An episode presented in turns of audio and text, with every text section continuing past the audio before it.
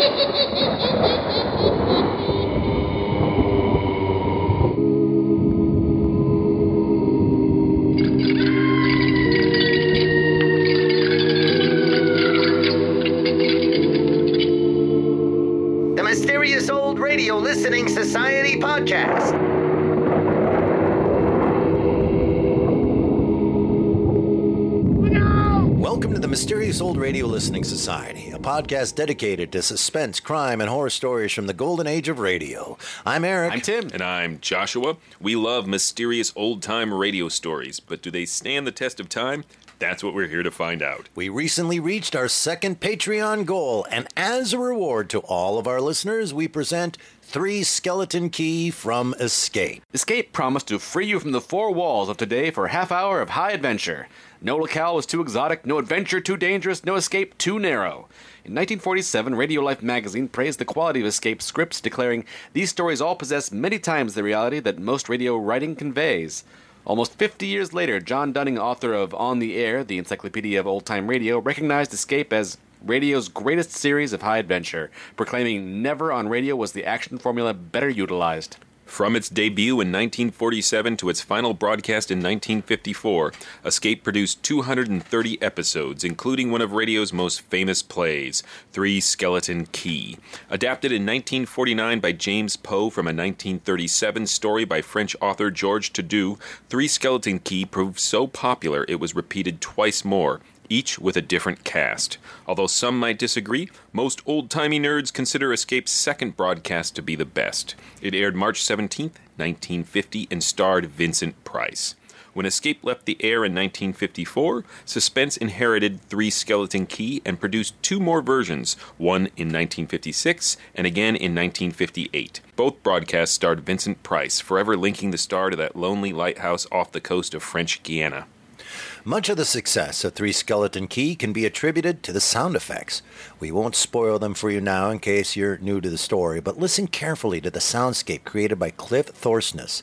At the end of the broadcast, you'll also hear the announcement of an award from Radio and Television Life magazine recognizing Three Skeleton Key for its accomplishments. Worried about midterm elections? Tired of hearing three middle aged men pad out this introduction? We offer you Escape! It's late at night and a chill has set in. You're alone, and the only light you see is coming from an antique radio. Listen to the sounds coming from the speaker, listen to the music, and listen to the voices.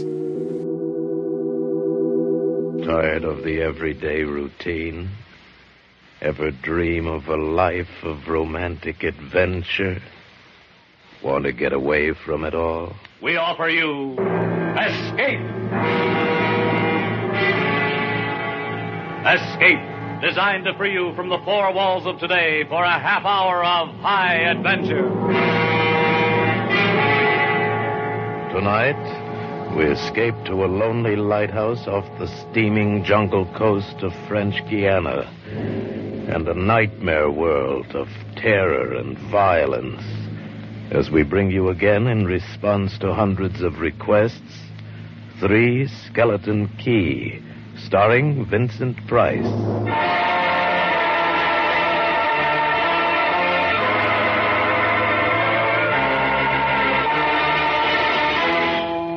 Picture this place.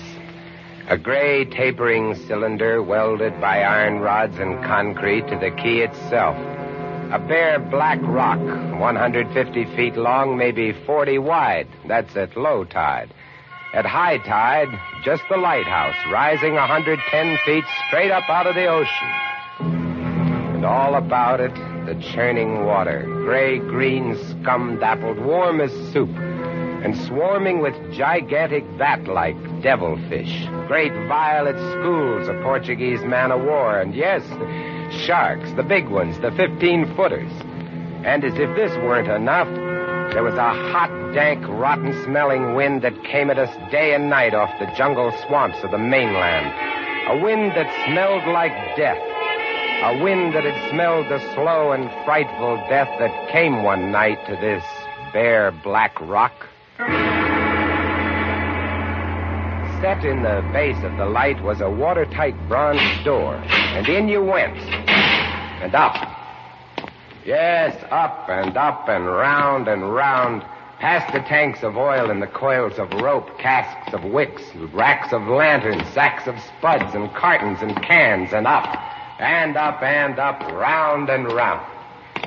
Over the light storeroom was the food storeroom, and over the food storeroom was the bunk room where the three of us slept. And over the bunk room was the living and cooking room, and over the living and cooking room was the light.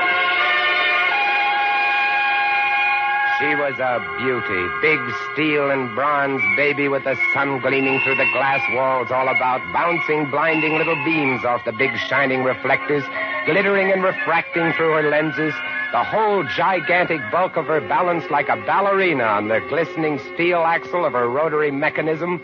She was a sweetheart of a light. And at night, she'd lie there on the stone deck of the gallery with her revolving smoothly and quietly over your head, easing her bright white eye 360 degrees around the horizon. You'd lie there watching to see that the feeders kept working, that everything ran right. And it wouldn't be bad, the other two fellows snoring in their sacks two levels down. You'd smoke your pipe to kill the stink of the wind, and it wouldn't be bad. About those other two, Louis and Auguste. What a pair. Louis, he was head man, was a big fellow from the Basque country, black beard, little hard black eyes, and a pair of arms that I tell you, those arms were as big around as my legs. Yes, head man he was, and what word he let go was law. A silent fellow, and although I spent my first two weeks trying to strike up a real conversation, the most I could ever get out of him was. John, I took up this profession because I don't like people. They want to talk too much. It's quiet work, light tending. Let's keep it that way. You, you're getting to be as bad as August. I thought maybe for once they'd send me somebody who That was Louis. When he accused me of becoming like August, I quieted down because August was the talkingest man I'd ever met. The talkingest and the ugliest. He was hunchbacked, stood four feet high, had red hair and big blue eyes. It seems he'd been an actor in Paris. Yes, indeed. Played in over 200 different productions, dear boy, at the Grand Guignol. Oh, but it was monstrous horrible, the way we used to scare the audiences. I, I was hated. Yes, yes, they used to throw things and hiss and bare their teeth at me. Finally, it got too bad. I couldn't stand it any longer. I gave up the theater. My nerves, you understand. Yes, gave it up completely. I really did. Couldn't stand it any longer.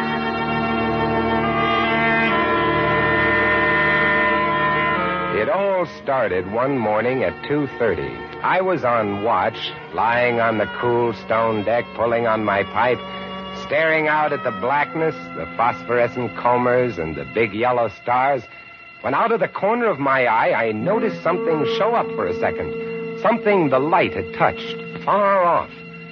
I waited for her to come around again, and when she did, there it was. A big one, about a half mile off, and coming down out of the north northwest, coming straight for us. You must understand, our light was where it was for a very good reason. Dangerous submerged reefs surrounded us, and ships kept clear. But this one, this sailing vessel, was coming straight on. I went over to the gallery door and yelled, Louis! Louis!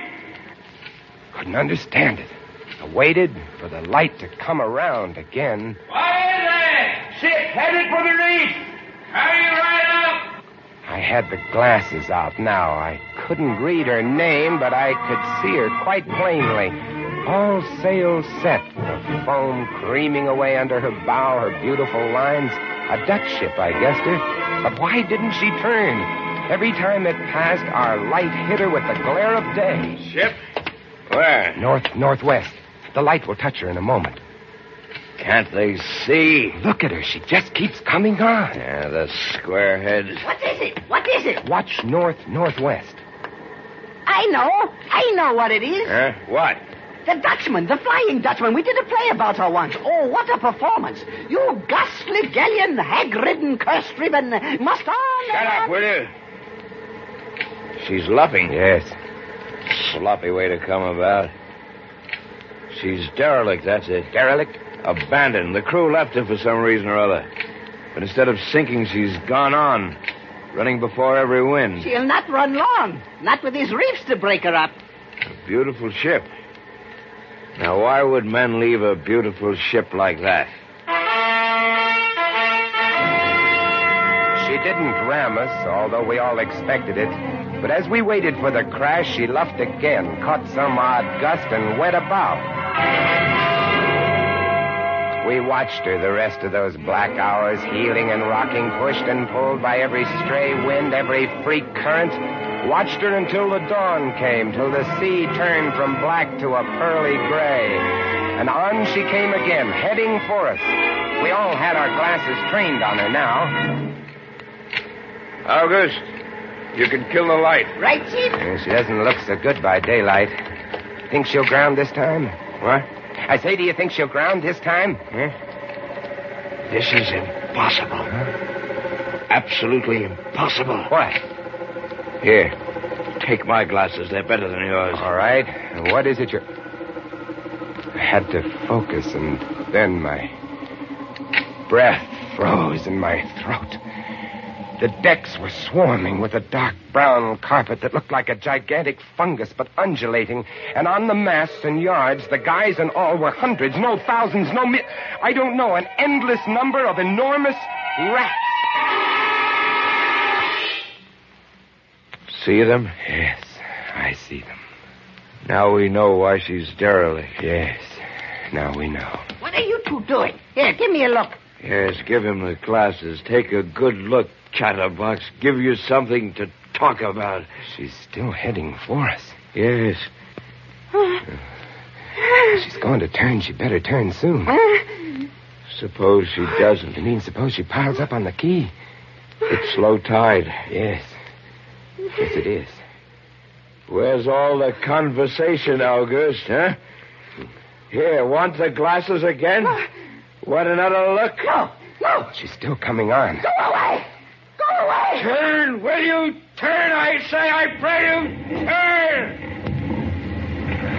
She's climbing up. The rats. Look, on the water. Like a carpet. They're swimming, Sure, they're swimming. Those are ship's rats. but they're swimming for the rocks. The door below. It's open. Come on.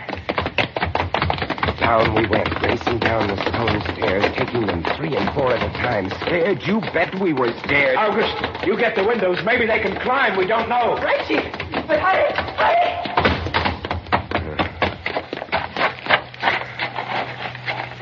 Look. See them? No. Oh, yes, I do. Up at the other end of the rock. Look at The them. millions. They smell us. Here they come. Uh. Close the door. Can't, can't. It's. Here. Let me. Oh, move, you move. Heave. Made it. Holy. That was close. One guy in. Look, there. Get it. A tomcat, bigger. And his eyes were wild and red, his teeth long and sharp and yellow. He went for us, starving, ravenous, and we fought him, fought that one rat all over the room. It was, oh, believe me, I do not exaggerate. It was like fighting a panther. Got him. We better get aloft. As we ran up the winding staircase, we passed the tiny windows of the various levels, and at every one was a thick, wriggling, screaming curtain of brown fur. I was ahead of Louis, and I dreaded each successive level. Suppose they had found a way in. Look at them. Will you look at them? It's a nightmare. Will you look at them? The air of the gallery was thick and fetid with the stink of them. The light was dim, brown, filtered through the crawling mass that swarmed over the glass all about us. I could not see the sky. Nothing, nothing but them. Their red eyes, their claws, their wriggling, hairy snouts, their teeth. The rats. They screamed and howled and threw themselves against the glass. They were starving. And we three, we stood very quietly. Oh, very, very quietly in the center of the classroom under our beautiful light. And we waited. What can we do? What can we do? Take it easy, old man. Take it easy. I can't. I just can't. It won't do any good to stand here and shake. That's right. Anybody want a cigarette? Yes, yes, I'll have one. Thank you. Good boy. We've got to keep calm about this thing. Here's a light. There, they don't light the fire, do they? Guess not. Give me another match. Uh, uh, uh. You don't like that much, do you? I Don't rile them, August. Give me some more matches. I'll strike them and strike them and strike them until they get scared and go away. They won't go away. Not until. Initiative. Not until what? Not until they've been fed.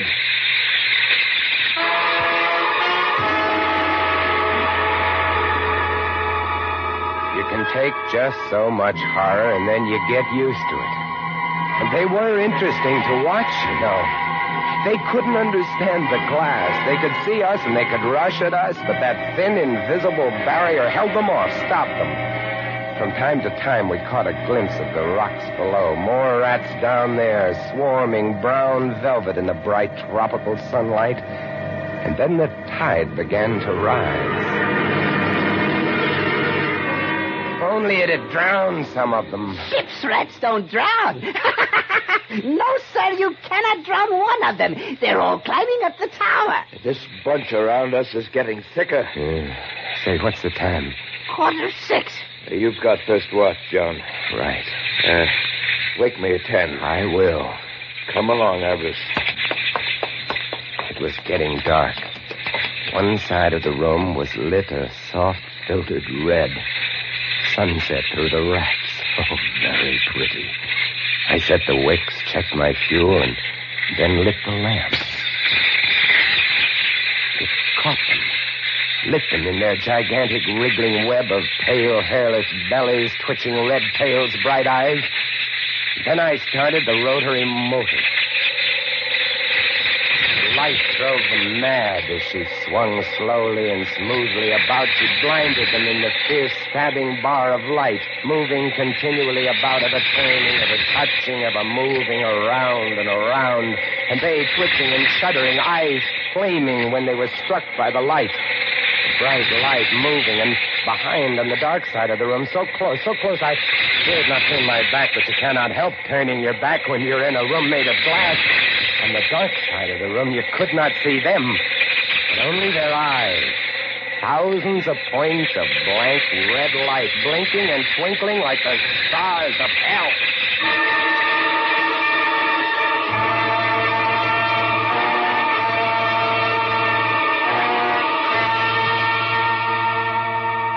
Louis relieved me at ten, but I didn't get much sleep that night, and when I came up into the gallery early next morning, there stood August, his back to me. He was bowing to the rats, waving his arms, and making a speech. I am going to play once again that magnificent role which made me the toast of the Paris Theatre.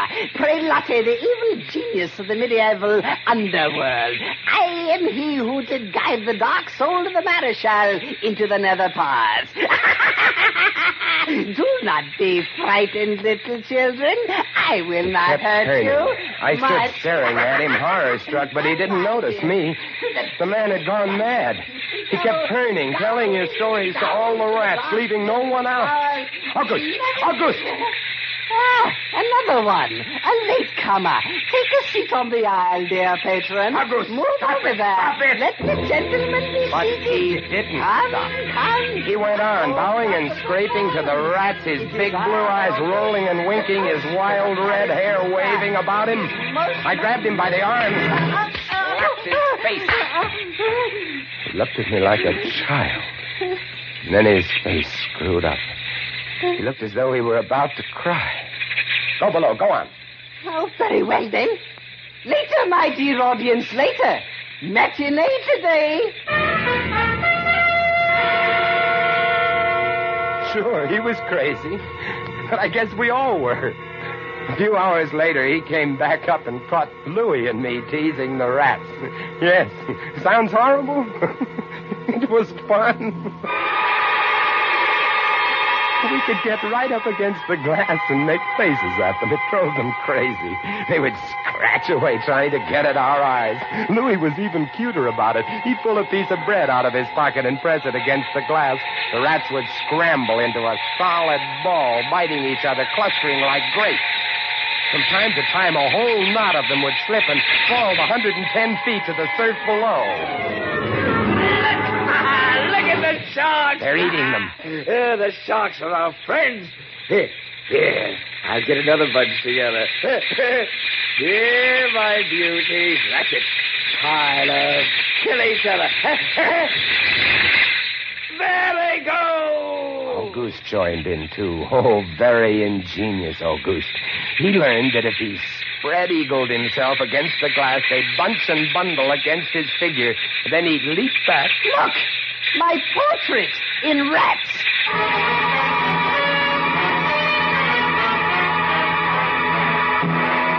It went on all day. And then I was lying in bed. It was about midnight. I was very tired and I was just beginning to fall off to sleep when I became conscious of a new sound. Couldn't figure it at first. I got up, lit the lamp, and went to the window. Even as I looked at it, I saw one of the panes begin to sag in. They had eaten the wood away. Louis, Louis, come Huh? quick! What? What is it? They found a way in. I held the glass with my hand. Now they were all going crazy, and assured of the success of this maneuver, were all nibbling away at the wood. Louis ran below and then returned with a large sheet of tin. We spread it against the window and hammered it into place. Even as we did so, we felt the heavy bodies thudding against the other side as the window gave way. That ought to hold. If it doesn't, we're done for. Rats can't eat tin. No, they can't. What was that? I don't know. It came from below. The storeroom window. Ah. They're in. They're swarming up the stairs. Drop the trap. Right. Two of them got in. Let's go after them. We didn't have to go after them. They came at us. I leaped to one side and grabbed a marlin spike, swung, and smashed one in midair. No! I whirled to see Louis with the other. It had ripped his hand open, and the blood was pouring all over the place. He held his hand aloft and kicked at the snarling rat. I stepped and swung and got him. My hand! He got my hand! That's both of them, Louis. I'll, I'll get you something to tie that up. blood! Look at it! My, my blood! I'm bleeding! Now, don't worry about it, uh, Louis. Here, look. I'll, I'll wind this kerchief uh, around it. It'll be okay. Blood! There now, it's not bad, just the flesh. Then I became conscious of another new sound. They were gnawing their way through the wooden trap door. I watched the wood fascinated. Even as I did, it began to give way, and a bristling, whiskery nose showed through. Louis, Louis, we've got to go up. Next level was the living quarters and kitchen. I slammed the trap door there, too, but it, too, was wood. Oh, my blood! What are we going to do? I don't know. We'll be through this one in a moment. The gallery. The trap door in the gallery is metal. Good. Come on. We made it. We lay across the trapdoor exhausted. While below us, the rats took over the entire tower. I could hear them howling and fighting over our food supply, our water, our leather. And all about us, the others screamed and glared in at us, swayed in a tangled mass, hypnotized by the ever turning light.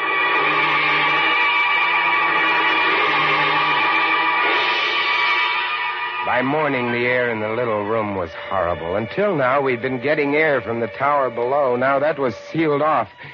And so was all our food and water. We lay exhausted, panting, waiting, waiting. The hours crawled on. I was almost dozing from fatigue when I saw a sight that brought me too fast. Would you like to come in, my beauties? Would you?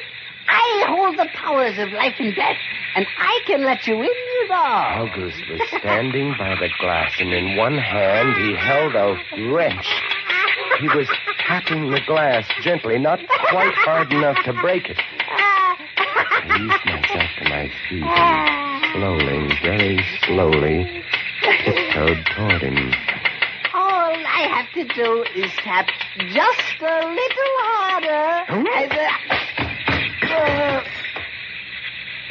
I found a coil of wire in the toolkit and I trussed him up, fastened him to a stanchion in the center of the room.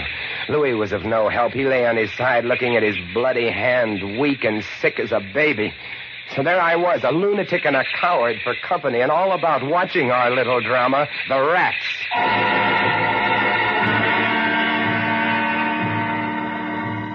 The day dragged by. The supply boat wasn't due for another 12 days. I don't know what they could have done if they had come. We had only one way of summoning them, and that was to shoot off distress rockets, but the rockets were four floors below. And even if they'd been right there in the gallery, I couldn't have opened a window to fire them. That night, I tended the light, but its flame was devouring our oxygen.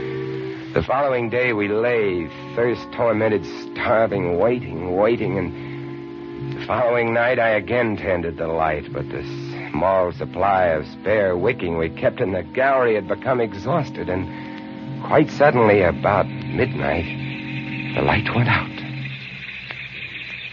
There's nothing I could do. Wicks were stored three levels below. Nothing I could do. Nothing. From time to time, I'd strike a match to see the clock. When I did, it lit up the million red eyes about us. All about us. Watching. Waiting. Below, it had grown quiet. They'd cleaned us out, and now they, too, were waiting. All waiting. And then, the rats, quite suddenly, were silent. And then I heard it.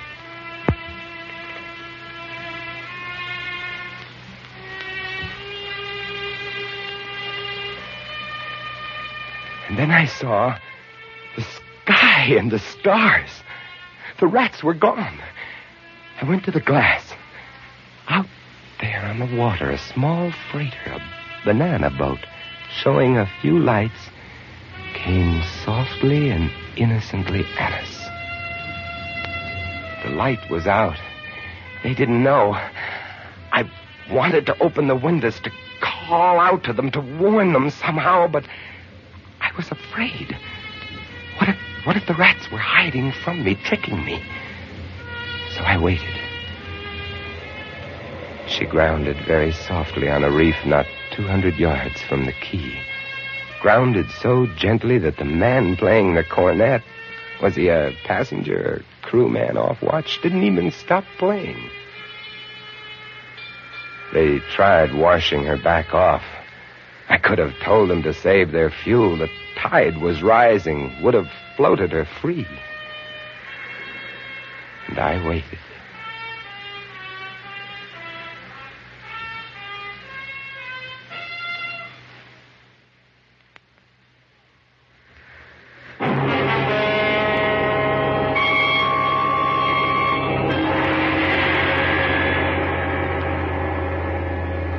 That's all. That's the story. The sun came up and there wasn't a rat on the whole key. Every last one of that terrible army had left us, gone back to sea on their new ship. August, insane asylum, he never recovered. And Louis, they took him into Cayenne where he died of blood poisoning from his bite. Huh. Oh, yes. Well, that's the whole of it. And if you'll excuse me now, I must go set my traps. No, no mouse traps. No rats in this lighthouse, I should say not. Life in the lights isn't bad. But sometimes when I see a strange vessel approaching, I get a little nervous, sure. Somewhere on the seas, there's a little banana boat without a crew. That is, without a human crew.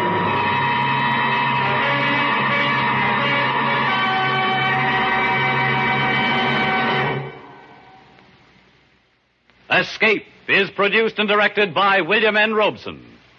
Tonight we have presented Three Skeleton Key by George Toudouze, adapted for radio by James Poe and starring Vincent Price as Jean. Supporting Mr. Price were Harry Bartell as August and Jeff Corey as Louis.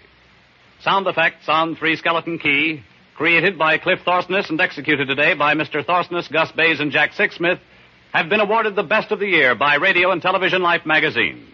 Harry Essman was at the control panel, and special music was arranged and conducted by Del Castillo. Next week. You are swimming for your life in the dangerous waters off the Florida Gulf Coast, about to be smashed by a launch carrying a vicious criminal who must kill you or die himself. And on shore, 500 yards away, the police are waiting to arrest you for murder. And there can be no escape. Next week, we escape with an exciting tale of temptation and death on the Gulf Coast of Florida as John and Gwen Bagni tell it in Danger at Matecumbe. Goodbye then until the same time next week when once again we offer you Escape. A patch of weeds, a boxer's biography, and a mild, lukewarm bath. They're all clues that lead the police of Jackson, Michigan to a killer in the gangbuster story on CBS this Saturday night. It's the case of the double push, to be heard on most of these same CBS stations this Saturday night. This is CBS, the Columbia Broadcasting System.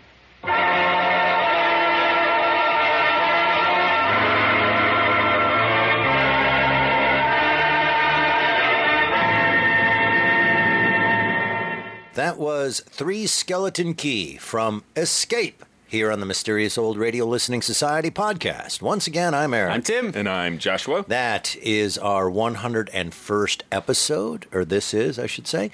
And uh, that is also a reward for our Patreons. We reached the 150 mark and we reached that quickly. So last week we did War of the Worlds for 100, and now we're doing Three Skeleton Key, although we've been waiting diligently and uh, patiently for a moment or a time that we could bring this show finally to the podcast. Probably our most requested Mo- show. Yeah, yeah. People love it, and people are like, when are you doing Three Skeleton Key? And and there you have it. We're done.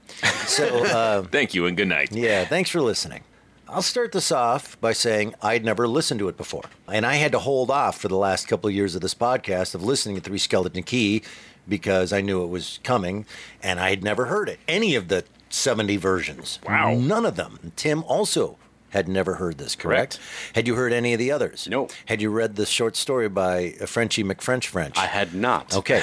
And then I did my research, and I'm so sorry. His name is uh, George Toudouze. to do. Uh, wrote a lot of stuff, and is forever remembered for this. The story when it came out got him a lot of attention. Let alone uh, suspense and escape doing this. Uh, there's a lot of people that talk about how Toudouze should be remembered. For a lot more than this, he wrote a lot of great things. Uh, Hello, Ghoulish Delights. You should probably look into Yeah. Mr. Toudouze. But he uh, apparently only remembered for this. Like mm. he's like the Bob Denver of writing, you know. Like "And now I'm Gilligan. You know? I wrote other things. Who's also in the many loves of Dobie Gillis. Yep. Far superior to Gilligan's Island. Oh, Dobie Gillis. Dobie Gillis was a It's a work of genius. We're changing the podcast format here. We're going to talk about Dobie Gillis.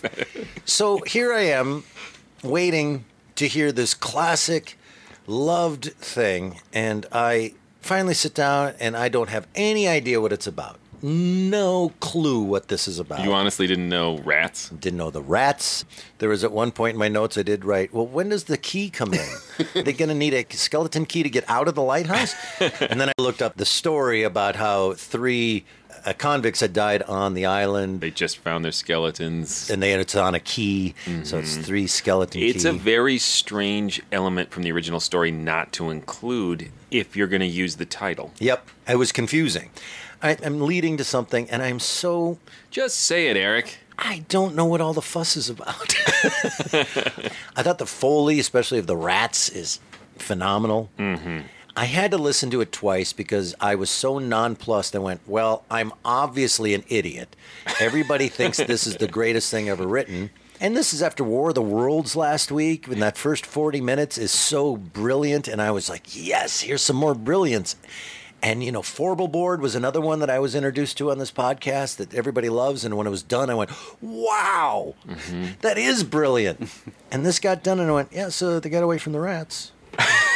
that was good. They uh, were trapped by some rats. So I also uh, had not listened to this before, and I listened to it and went, "Oh my god, it's the best thing ever! I love this show so much! Uh, from now on, I just want to do this show. We're just a Three Skeleton Keys podcast from now on." so yes, this is this was everything I love about horror. It, it's so awesome. I was really, really happy about listening to this show. Oh no! And I will tell you right now that I like it. Exactly in between the two of you. Is the porridge just right over here? yeah, I, I think it's a little overrated, but I don't think it's bad by any means. I think it's a good to great script. I'm so happy to hear you say that because I thought for sure I would just be berated Yeah, for that. I, I've I been think so it is stairway to heaven of old time radio. Don't get me wrong,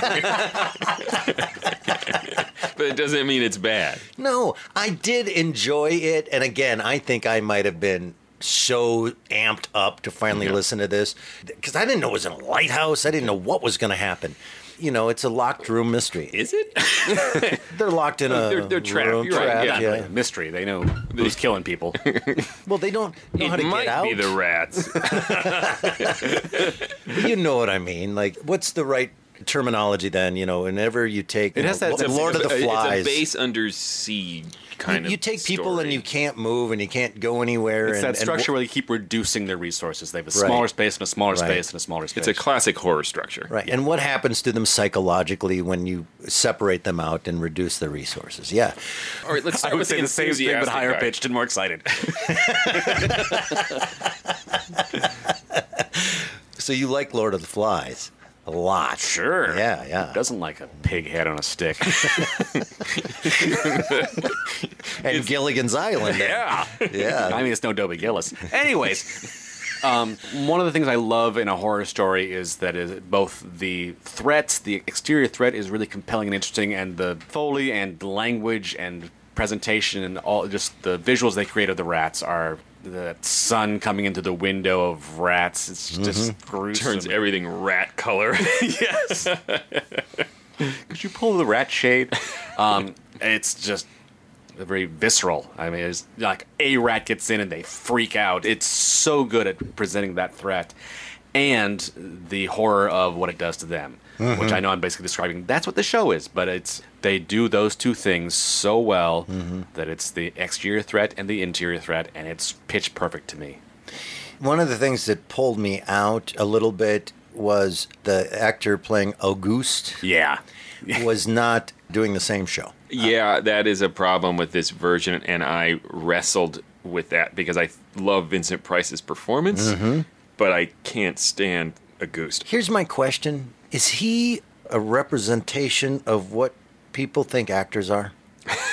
Is that how people think we Well, are? they, they're specifically saying he was a Grand Guignol actor. Specifically, that he was really presentational, really meant to- Grotesque. yeah, that's a good word They, for it. he's a red-headed, hunchbacked, Right. crazy actor, which seemed excessive to me.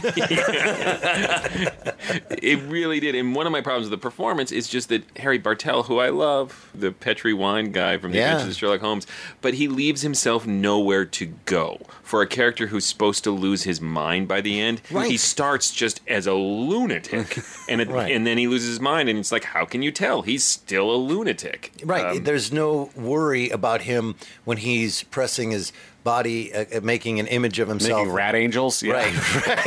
yes. which is But- a thing of beauty. That is the high point of this entire story. Right. Is the my portrait in rats, which is why I'm so hard on his performance because it's so great when he snaps. But it I been just would have liked to have seen him get there. Right. Then we would have been worried about him instead of, well, that's what he is. thing about Three Skeleton Key is it's it's been done so many times. I- I kind of want to take a version of like supercut? eight of them, right? Where I want Vincent Price as narrator, but I want a more subtle performance from Auguste and a musical soundtrack It's very. drowns out yeah, a lot of moments. It's not me. subtle. I find the music overwhelming in this. Mm-hmm. No. Um, but those are my main two critiques. Other than that, I think it's a pretty amazing episode of Old Time Radio. It's a great story. Men trapped on an island, and then the boat comes in and it's full of rats and traps them. I, I think that in itself is terrifying and isn't it a little like uh, Lovecraft, uh, Rat Um, Walls, a little bit. Uh, only in the really visceral threat of rats. Right, that's what I'm saying though. But it's Only in the rats. but people trapped by rats. Same with Food of the Gods, 1976. We're just not going to go there again, Eric. Can I not bring up Food of the Gods anymore? that great movie. One thing I love about this is the opening line. And I'm surprised that more people don't just do this in old time radio, but the opening line is picture this place. Right. And for some reason, I find that demand for attention and focus really cool, particularly because it's crucial for the listener to get introduced to this place because this is not relational horror. It's not the kind of horror where you're in you're home alone in your cozy bed. This is an alien place. And that mm-hmm. way it reminded me of some of the episodes of Quiet Please. Concept, not the execution, but where the listener needs to know these facts to put Yeah. themselves in this place. And so I think the script does a great job there, and Vincent Price, who's the king of the narrators, does so much work to sort of pull you in to this lighthouse and feel and know where you are. They do that thing that I associate it with the action movies that were like Die Hard on a plane, Die Hard on a boat. Yeah. Um, but it's all really depends on you have to know the geography. Mm-hmm. Um, so they at the start startup they do a little tour of here is everything we have and here is where this Mm-hmm. is in relation to this, um, and exactly what you were just saying. Yeah. And they knew the, the nice Foley because they start at the rock, then they move into the lighthouse and they move up. He goes up and up and up, and we hear the footsteps on the iron stairs, and it's really the rotator beautiful. of the engine spinning the light. Yes.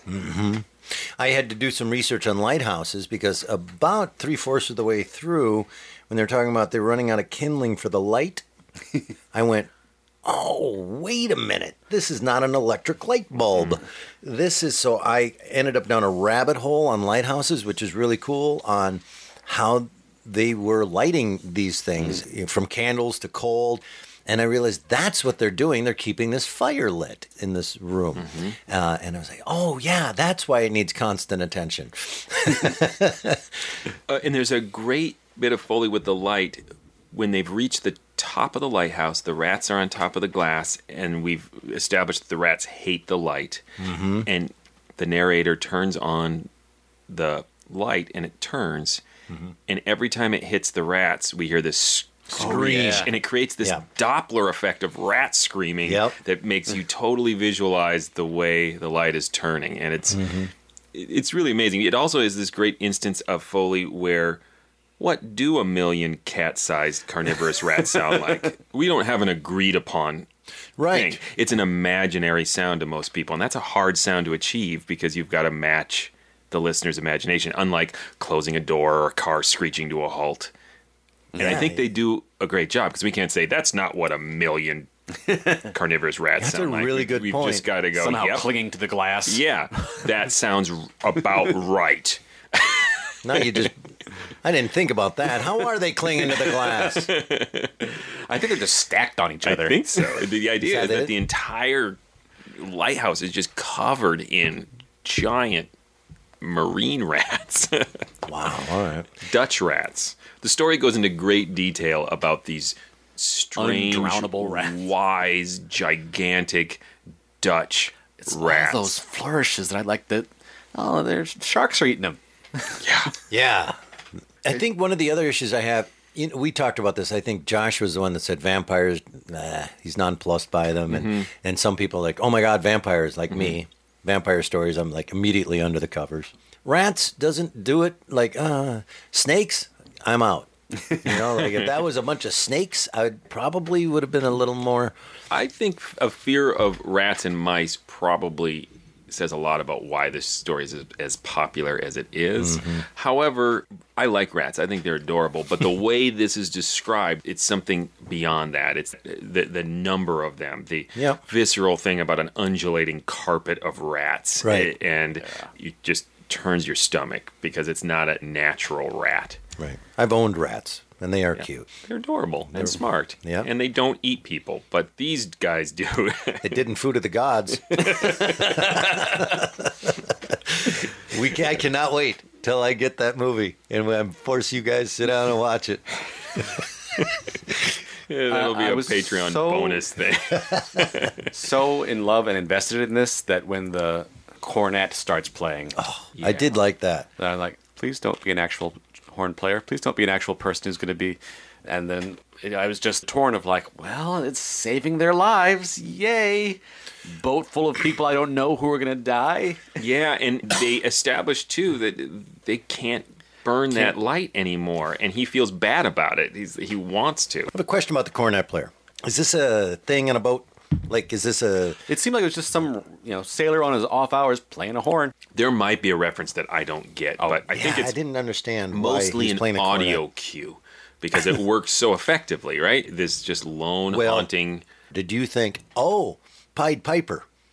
Oh, I did not. Someone is showing I up to lead can't the rats believe away. I didn't think the Pied No, I Piper. didn't think That's that. what I thought was happening. Of course. I thought they're being saved by some supernatural being that is playing this pipe that is going to lead the rats away from them. And then when they attack the boat, I thought they were going to get on the boat like they were his buddy, and he was going to take them away for them, and he was going to be like uh, a Flying Dutchman kind of ghost himself, this guy in this boat. And then when it killed him, I went, oh, then you should have stopped playing the cornet because they seem to. When it was like dark, it. he couldn't see Yeah, it. he didn't That's know what where was, it so scary. He's he has no idea what's coming to him, and He he's just clearly he's on the open sea. yeah, he's enjoying himself. You're like, no, it's an awful ending. And Right. then again, last week we talked about silences in War of the Worlds when that cornet goes out, Uh, yeah. and the narration says, "That's all. That's the story." I- What was the Vincent Price one in South America again that we did? A few Bloodbath. Bloodbath. Again, uh, we've had our Vincent Price talks, and Tim loves Vincent Price a lot. I do love Vincent Price. And for the most part, his entire career, most everything I've seen, I've gone, ah, there's uh, a lot of Vincent Price being Vincent Price. There's now been two episodes where I have come to realize, oh, underneath that character of a character that you're playing Much later in his career, too. Yeah, here. is a really great actor, Mm-hmm. and we forget that when we're subjected to him doing that same character over and over and over again. And like, I love that character. Yeah, he's so good at the beginning when he's saying he's describing life in the lighthouse, and he says it wouldn't be bad. You'd smoke your pipe to kill the stink of the wind, and it wouldn't be bad. And you can hear the smile on his face. You can hear the contentment as he's flashing back to this, and it's just those little small moments. And he just he's so natural. When he that is saying- not what we associate with later Vincent Price as being natural. I think that's where you have the He's cognitive dissonance. Uh, but here you see just what a great performer. He's a he. Looney Tunes cartoon, you know. I like that Vincent Price too. But yes, I was smoking my pipe while he was talking about smoking his pipe, and it was it was a great moment. I said, "Me too." There's also the great line, and it applies so well to this story when he says, You can take just so much horror and then you get used to it. Yeah. And I mean, at some point when you're living in a lighthouse, you know, with the only light being shown through the bodies of rats, and you're mm-hmm. teasing them and you're making rat portraits in the glass. That's an element of horror we don't see often, mm-hmm. where it's just like, well, we adjust. and this is the new normal. This is rat normal that we're all Yeah. living in. And I thought, I thought that was And a really so- nice observation. So perfect too, because it sets up like, all right, we're set here. Uh, window pane's coming in. Yeah. Right. Oh, and there's a great foley of the rats chewing the wood. That sounds really convincing. I wrote the same quote down. It's very powerful. Uh, It, that's It's a that's an aspect of it that it appeals to me so much in the horror of. It sets up the start of this is a location these guys know in and out. It's so boring to them. They know this lighthouse, and I mean, it, it gets communicated to you in this florid language, and it's really compelling. Mm-hmm. But it so quickly transforms into a nightmare scape of just an mm-hmm. unthinkable place to be. I, I would recommend to both you and Eric to read the extremely short story. The end is completely different, I'm and going to tear through this guy's works. I love this. bonkers. I won't give anything away for listeners too, but the end is an all-out war with rats. It's nothing like the end of this. I'm so tempted to just read you the end right now, but I won't. Go read the story. please tell me that the rats have little bazookas and Well, I like the ending of like, we just got on another boat. and We're going to go sail somewhere else. See you somewhere else. Yeah, I like both of them. It's one of those rare instances where it's two dramatically different ends, and they're both really satisfying for More different a, reasons. more of a Leiningen versus the Ants kind of ending. yeah, it's there's fire and judgment and sharks. I'm telling you, read the end of this story. Uh, why didn't they shoot off the distress rockets right away? Wait, are we talking about X minus one, or did you listen to a different story with the? They made a reference to that they have Right, we have distress. flares. but they couldn't open the window to fire them. No, when they saw what was coming out, There was them, a tiny little window of time when theoretically they could have gotten upstairs before the rats got up there. They could. They had to choose between closing the door at the bottom of the lighthouse or doing that, and I felt it made logical sense. Uh, One of those times where I put myself in that moment, I'd run to shut the front door. And didn't they also say that the flares were downstairs? So like you had to think like grab the flares now. Yep. Um, I also, uh, in my research, accidentally came across a short film uh, Mm-hmm. called Three Skeleton Key, and watched a bit of it, and uh, it's really well done. Oh my! And uh, it's uh, been in a lot of uh, independent film festivals. Yeah, and it's a small, small film. film, and I can't wait to see the whole thing. Uh, It's from the n- not too long ago. No, Uh, not if there's very long a ago. link I can find online. I'll Oh, put yeah. it in the. yeah. Any other thoughts? I love it! I love it so much! I never want to listen to any other radio besides Three Skeleton King. There's so many different versions. You can go check them all out. It would be easy and interesting to put on stage. Yeah. What? I just got to put out a casting call for a lot of rats. We can get a rat suit. We can get toddlers dressed up as rats. One guy in a rat suit. Just change it slightly to a giant rat clinging to the window. That can talk and smokes. Uh, I have an old radiola record of Three Skeleton Key, and it's some vintage clip art of a lighthouse that they cut out and put a gigantic clip art rat peering up into the top of the lighthouse. It's just one single gigantic rat. Ratzilla. That's food of the gods. Yep. I just wanted to give you that, Eric, before we left. So final votes, I think it's it is a classic. Yeah. I have, It's a classic! I have qualms with elements of this production, but that's it. it. Because there's so many other versions, I think there's an argument that the suspense versions might even be better.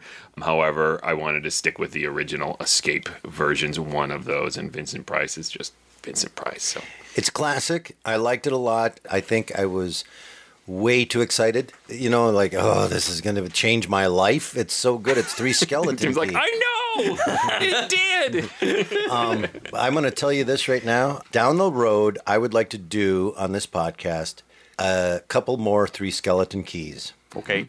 And I'd like to hear like, all how about next them. episode? I want to hear all of them. Yeah. And reserve my judgment until I hear all of them. Does that make sense? Mm-hmm. But yeah, of course it stands a test time. Of course it's a classic. I'm not an idiot. I don't like the Grateful Dead, but 8 billion people can't be wrong. They're obviously a good band. I think in that one case, 8 billion people could be wrong. It's the exception that proves the rule. There you have it. Tim, why don't you tell them stuff? Please go visit ghoulishdelights.com. There you'll find other episodes of this podcast. You'll also find uh, ways to get a hold of us if you want to reach us through Facebook or Instagram or our contact page or just leave a comment on one of our podcast episodes. Uh, let us know what you think. We appreciate it. Yes, and go to patreon.com slash the morals where you can see a lot of fun stuff, including an opportunity to support this podcast if you are so inclined. Um, also, go to iTunes and write a review. We love reviews. Let us know what, what you think of the podcast. Let us know what you think of uh, Three Skeleton Key. All right, uh, our next episode is one of Joshua's picks. We're finally back to picking our own. Woo, this is exciting. And I picked an episode of The Whistler entitled Treasure Hunt. Until then, Picture this place. Oh my god, it's the best thing ever! I love this show so much! Uh, from now on, I just want to do this show. We're just a Three Skeleton Key podcast from now on.